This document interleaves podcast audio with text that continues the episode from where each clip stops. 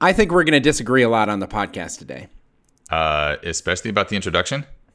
Sure, about the introduction. Absolutely. But listen Welcome me. to Ministry Leaders Anonymous.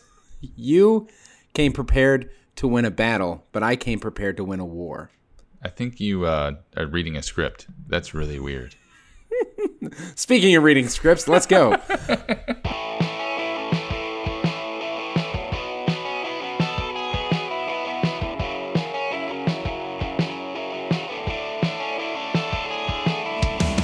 Welcome to Ministry Leaders Anonymous. My name is Chris Bartlett.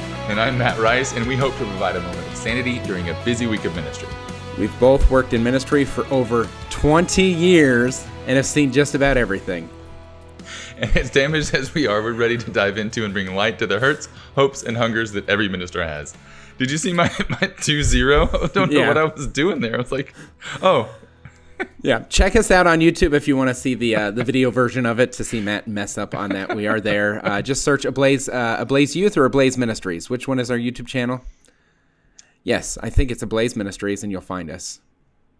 excellent. So, Chris, you started this off with uh, like throwing down the gauntlet. Like, Yeah. what am I going to disagree with you about? So we had a conversation the other day, and I said that I did not like the phrase "God has no grandchildren." Yes, but did you tell them? Can you tell the people why you don't like that phrase? Yes. Go. Okay, I don't like that phrase because I believe that it withdraws or takes away, diminishes even the uh, the role of parents in regards to bringing their kids to the faith. And I Like, gave we- you a hard time because that's not what that statement means. But that is an implication that that statement has a lasting. So, so tell me how you interpret that statement. God has no grandchildren. So the way that, I- that that that statement was meant to be made, and you can go back and read Sherry Weddell's book, is that God has children. That God has direct relationships with his children. He does not have grandchildren. He does not have relationships with people through other people. That's what that that's what that statement means. False. Prove it.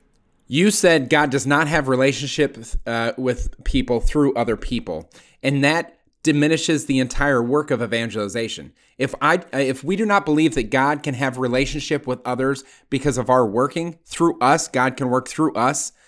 Okay, see, this is where, where I'm saying that's different. Like God can have a relationship with other people because I bring them to God. Yes, but He's a direct relationship with them. His relationship w- with them is not through us. I'm sorry. Like that's not how this works. but it is through us because that's how this works. like that is how evangelization, It's the work of through us. evangelization. It's not through us. God uses us to to create a relationship with that person He directly. So he doesn't use us; he partners with us. Uh, The, the Oh my documents gosh, say semantics. They they say co-workers in the vineyard. So if I can claim my own child as my, one of my tasks as a parent, right, standing there as a parent is to get that child to heaven, right? Yeah, your your job is to get that child to have a direct relationship with God. Thus, God has no grandchildren. Your child is not God's grandchild. But if people interpret it as the only reason, the only way that people are going to get to heaven is a direct relationship with God, absent other a- avenues, I think that that's a dangerous mentality. I just think you're you're misunderstanding it or, or like getting fine tuned into something that doesn't make sense. You know, like our job as ministry leaders, our job as disciples, disciple makers, is to help other people have a direct personal relationship with Jesus Christ. I agree. That is God's child. Yes. He has no grandchildren. Like if if I have a relationship with God and my relationship with God disappears and anyone else's relationship with God disappears, that's a broken relationship. That means I was doing it wrong. Because I was making it a Chris-centered ministry rather than a Christ-centered ministry. You did it. My favorite phrase. I know. Okay, you won this round. You won this round by throwing that in there. Um, but but I guess I guess the point is is I believe that the most assured way to get someone to be a child of God is through the domestic church, through the family. Sure. And, and the family dimension does get like, you're like, wait a second. You know, if God has no grandchildren, well, what does that mean about my kids and my kids' kids? Now, that's a that's a totally different, you know, um, conversation is the the effect that the family has on the faith life of the child. There is no refuting that. Like there's no refuting how much how impactful the family's faith life is, the parents' faith life is on the kid's faith life. But that's, you know, not even connected to the fact that your job as a parent is to get that kid to have a direct relationship with God. Not Can we at that it goes through you. Can we at least consider the goal of salvation to be a co parenting reality between the parents and God? I don't like that. yeah, the phrase co-parenting has so many weird things attached to it. But what I'm saying is like the way that it's structured, we literally assign God parents to it, right? And so to say that this is God's child, but this is also your child as a God child, like there is an investment that goes deeper than just um, it, there's a familial relationship investment that, that's created through that. Agreed. And so there's co-parenting. So, guys, you know, you want to know what started all this? It was uh, beautiful butterflies. Chris was learning about beautiful butterflies and something pretty amazing about butterflies, a particular butterflies. Um, and Yeah. and then Chris and I got in an argument about God having grandchildren. So there are butterflies, and, and in particular, the monarch butterflies. Um, when they journey north, it takes them four generations to get there. So there's butterflies that leave to go to Canada. There's butterflies that come back from Canada uh, to, to the United States. And when they do that, it takes four generations of butterflies to get from where they start to their destination. And in regards to our uh, our work as ministry leaders, and, and the way that we um, sometimes outsource pieces from the family instead of invest into the family. And I look at this because a lot of times people drop their children off at religious education programs or faith formation programs, and then they they come back an hour and a half later and pick them up. And that is the extent of the partnering that we have in regards to investing in families in some areas. And I think that's problematic because we need to put them in this context of the story of salvation history isn't just involved with God having no grandchildren, but that they need to leave a legacy of faith for the generations beyond them so that their last name is present in heaven for generations to come. That's what I was getting at. So you've got butterflies that start to leave Canada, head into Mexico, that die in Kansas, right? Yeah. They have babies. Those babies then fly to Oklahoma or something. I don't know my geography, guys. Um, and then those they, die. They literally have- take a they go go on the east west line after going north south for so long. They're like, this is a nice area. There's not a lot here, so let's out explore. for a bit. Yeah, yeah. And then the next generation goes to Texas, and then they die and have more more monarch babies, and then then they head on to the next generation goes to Mexico, and so it's kind of amazing that that that creature, um, like they don't even like they're just going in a certain direction, but they've I, I don't know if it's I don't know anything about butterflies, Chris. How much did you learn from butterflies? Do they have this innate sense to go there, or does Grandma Butterfly teach them where they're going? that you know that's an interesting thing i think it is almost instinctual right so like built into the existence of their identity as a butterfly how cool would that be to where if all of a sudden a kid just wakes up they're, they're like i am i am instinctually dri- instinctu- instinctu- oh my gosh Oh my gosh. i can't say it say it for me say it Instinctually? driven thank you to, towards towards Christ. Like that is my existence. Why? Because the generations before me have set up a pathway to where it doesn't make any sense for my existence to have meaning outside of the context of I am a child, not grandchild, a child of God, and I work and I operate within that reality. To be driven interesting towards a though, man. destination beyond their, themselves. It's interesting though, because like that, I feel like what what you just said, you know, and what we were talking about with regards to God having no grandchildren are direct in direct opposition. Like there is no there is no instinct that will get kids to heaven. Like there there there's it's just not there. Now it's it's going to be learned from your environment, you know, but it's it, and it can't be something that you don't just do right it has to be something you take ownership of and and and you make a decision right? It can't. It's not just inherited. You don't inherit heaven. We are disagreeing all over the place because our very creation is orientated towards heaven. We are incomplete until we return home to heaven. And so our makeup as human beings to hunger, there's a God-shaped hole in our heart. You've heard these type of things. Yeah, I hate that term. Uh, well, still, but it's part of the human condition. Part of the human condition know- is to seek out fulfillment. I got to I got to stop. Pause. There was a term that I heard. ah, I wish I remembered where I got it from and where I heard it from. But this idea um, was so much better. So that whole God-shaped hole in your heart thing is like I, I, I can't stand it. Feels like know, a country song. But what I heard was your heart is so big that nothing in this world will fill it. Totally different. Like you have the capacity to love and whatever in, in a way that nothing, like no physical thing in this world, nothing in this world will fill that. Um, So it's a just- different, it's the same kind of thing, but it's different. the, the, just on that note, when I was a child growing up, we had two dogs, Shadow and Misty. Misty died because she got a condition to where her heart got enlarged and it kept growing and growing until it, it reached the size of the body cavity and then it she died because her heart wouldn't function because it got it got too big to be able to function in, in the context of her tiny body. My dog died. My dog died of a big heart. And now you're bringing this up on the podcast, and it's making me think of Sweet Misty, This a cocker spaniel is- mix. This podcast is a freaking mess. So anyway, on to the butterfly instinctual thing. Yes, I, I get it. Like we are created, you know, for God, right? By God, for God, you know, and that's what we're oriented toward. Um, what what God has created us for. Whether or not we we what, Chris?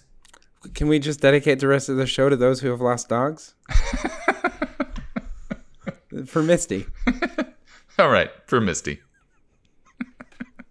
now, moving Okay, on. get us back on track. I'm so sorry. You were on a roll. I was just can't- trying. I can't help myself. Um, but that's so like much. that is different you know the fact that we are are searching and, and and we're searching for him is different than destined for heaven now now that's not the right way to say it either because we're destined for heaven um, but it doesn't mean that we just like if we do nothing we go there in in our most natural state, which is prior to the stain of original sin, that would be the monarch butterflies. Mm-hmm. Do you see what I'm saying? in like a way prior, yeah sure prior, that, that we would be on this track towards our towards our destination of child of God, uh, salvation, heaven. we would That- and, and we would we would follow the right path because uh, with without con- con- concupiscence? Concupiscence. Yes, I got to help you today too. um then like we would we would follow the right path. Correct. okay. But that's not where you wanted to go with this whole monarch thing. Like you wanted to do like some sort of generational pass down the faith to my kids. You know in in in two or three generations if we actually did that we wouldn't have a pagan society Right, yeah. So if everyone lived the way that they were called to be lived, it would be so contagious that all of a sudden we would we would find ourselves that everyone would be Christian in, in a matter of a couple of generations. yeah But I want us to be able to see that our role as as ministry leaders is to empower parents with a vision that like maybe maybe I've been through uh, you know a couple of divorces or I struggle with some some sort of sin that people might call generational sin or, or different things like that. And it's like you know what? I don't know if I'm going to beat the dominating role of alcohol that exists in my family tree but I'm going to move it a step forward so that the next generation can can can see God that much more clear, can seek God that much more clear, and and move it a step forward and a step forward to eventually get better the generation behind you by the generation that you're living and raising today in the faith. Yeah, and I would, you know, argue and you know is that if the if the parent is a child of God, not a grandchild, you know, like if a parent has a real relationship with Jesus, their ability to you know, co-work with God to help their child have a real relationship with Jesus. I mean, it's actually there. Like there's like it's it's imp- I almost say it's impossible it's very unlikely that a parent without a relationship with Jesus would be super effective in helping their kid have a relationship with Jesus. Does that make sense? Like Oh, if I- you're not I a agree. disciple, if you're not even a Christian, like you can't make other Christians. I, I, I agree with that 100%. Uh, but I believe that there are um, systemic realities of sin that exist. D- does that make sense? I think so. And so if does you it, look at the old do with butterflies? because you can break it. So so in the Old Testament, the the blind man, right? And, and and even in in the Gospels and things like that, he was shamed because there is a reason he's blind, and it's probably because of the sins of his parents, right? And so that's a generational example of sin. I believe that there can be generational examples of grace as well, to where the grace that we live as parents, as those who are seeking, can all of a sudden be bear fruit in the generation beyond us. And that that that grace can grow or be stewarded in a way to where three or four generations from now that, that we've got that we've got saints and vocations that might not have even been reasonably possible in uh, in, in in in a generation two or three generations prior and to get wrapped up in that reality to say i i am going to take a, an intentional step forward because i think a lot of times what we do in ministry is we set a standard and people who fall below that standard uh, are left feeling forsaken or lost. And they're just like oh well. But guess what? Like your dad struggled with this or your mom struggled with this and you struggle with these things but you handle it better than the person the generation before you. And that means that the next generation might just be in a place to where they have the tools to be able to seek God with clarity, as opposed to in the in the midst of the chaos that exists in the family situation that that, that they may have inherited. Well, and like we do this on a physical, like I guess secular level is like I want to provide better for my kids than my parents provided for me, or you know I want to provide this opportunity. So, and you do like baby steps, if you will. It's not like I, I want to be a millionaire so my kids don't have to worry about anything. You know, when I grew up in poverty, like that's a huge transition. You might just say, okay, I wasn't able to finish high school. I want my kids to be able to finish high school. That's our goal. Um, and then th- your kids may say, okay, you know, I finished high school. I did not finish college. I want my kids to go through college.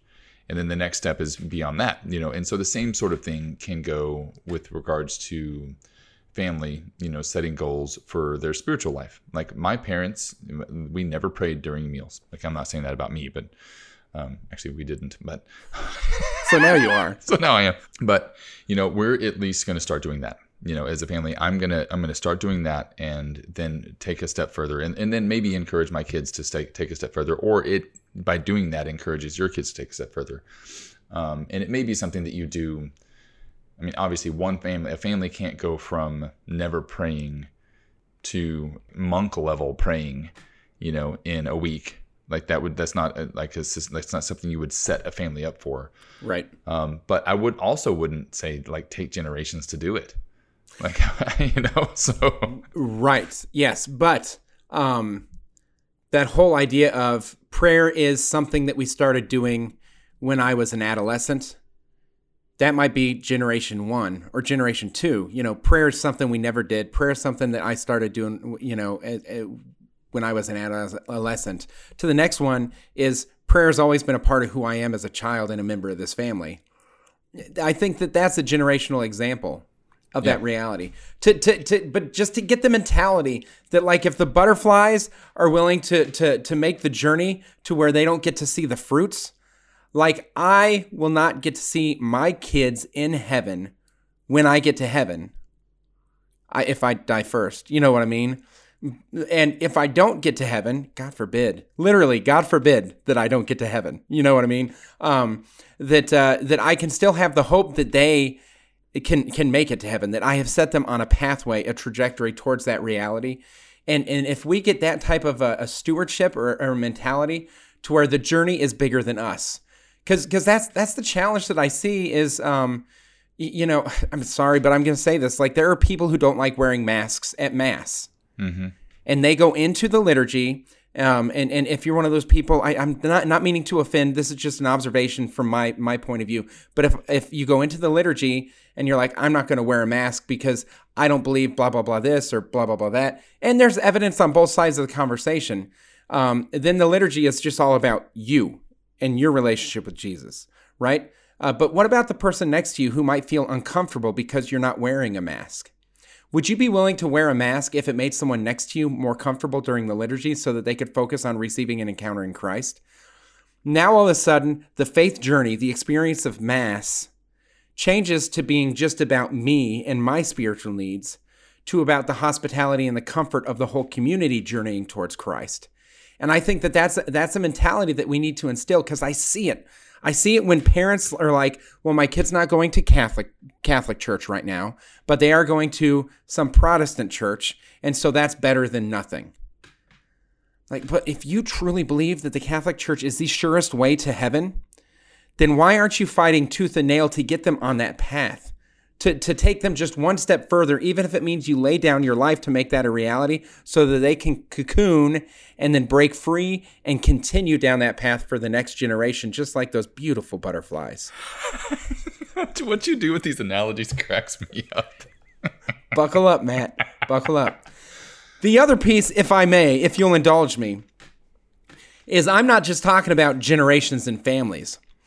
How can Generation X impact Generation Y to make Generation Z the holiest generation?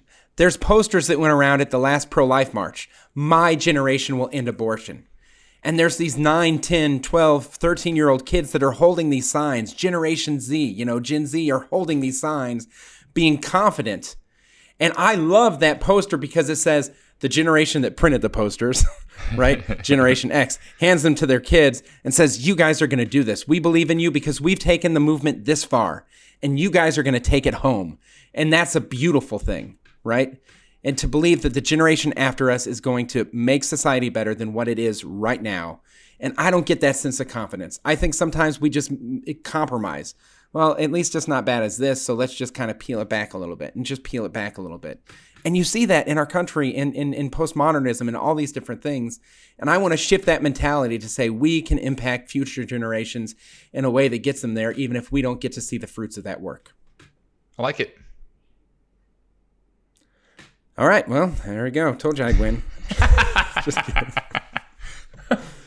I, I, mean, I don't know how you do that. I mean, I mean, you obviously you set you set the goal and you set you know where you want to be, where you want to go, um, and you aim for it and and I think you know sometimes like what you, what you just said is we tend to um, aim shorter than we should.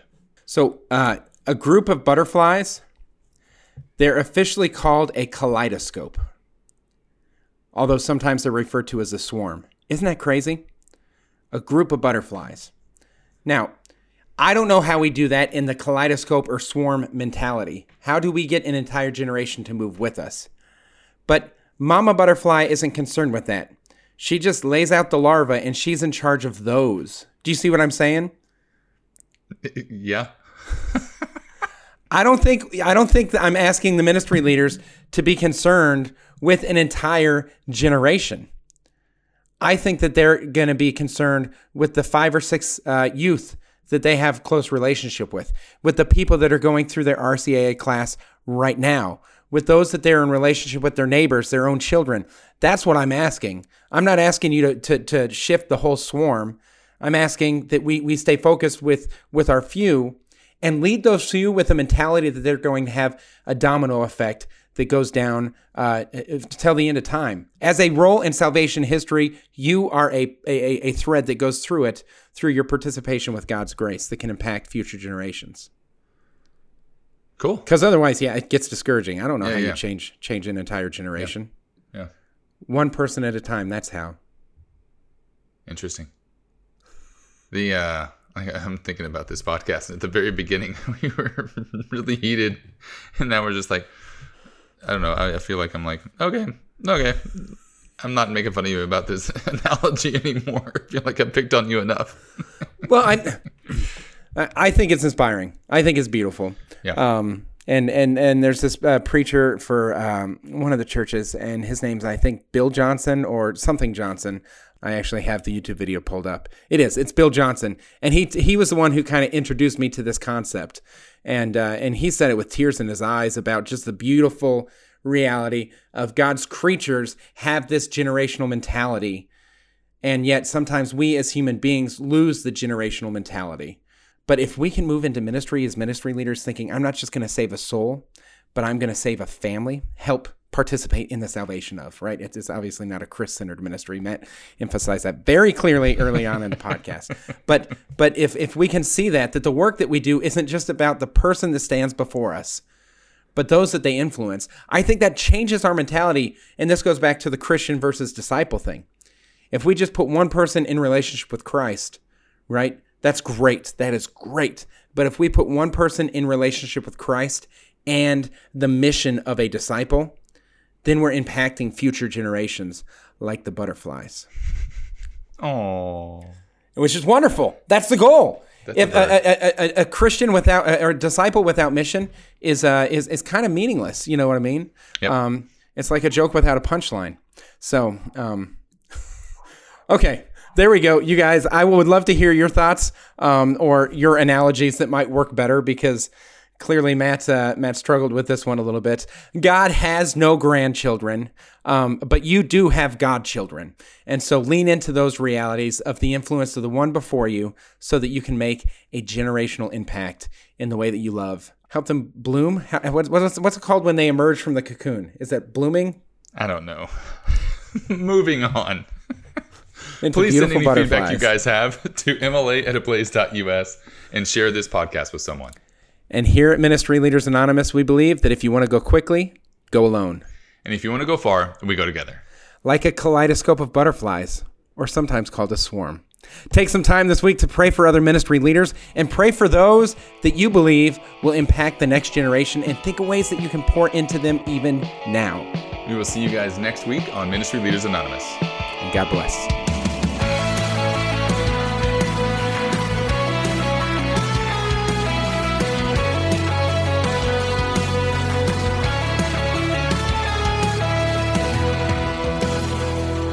Butterfly in the sky.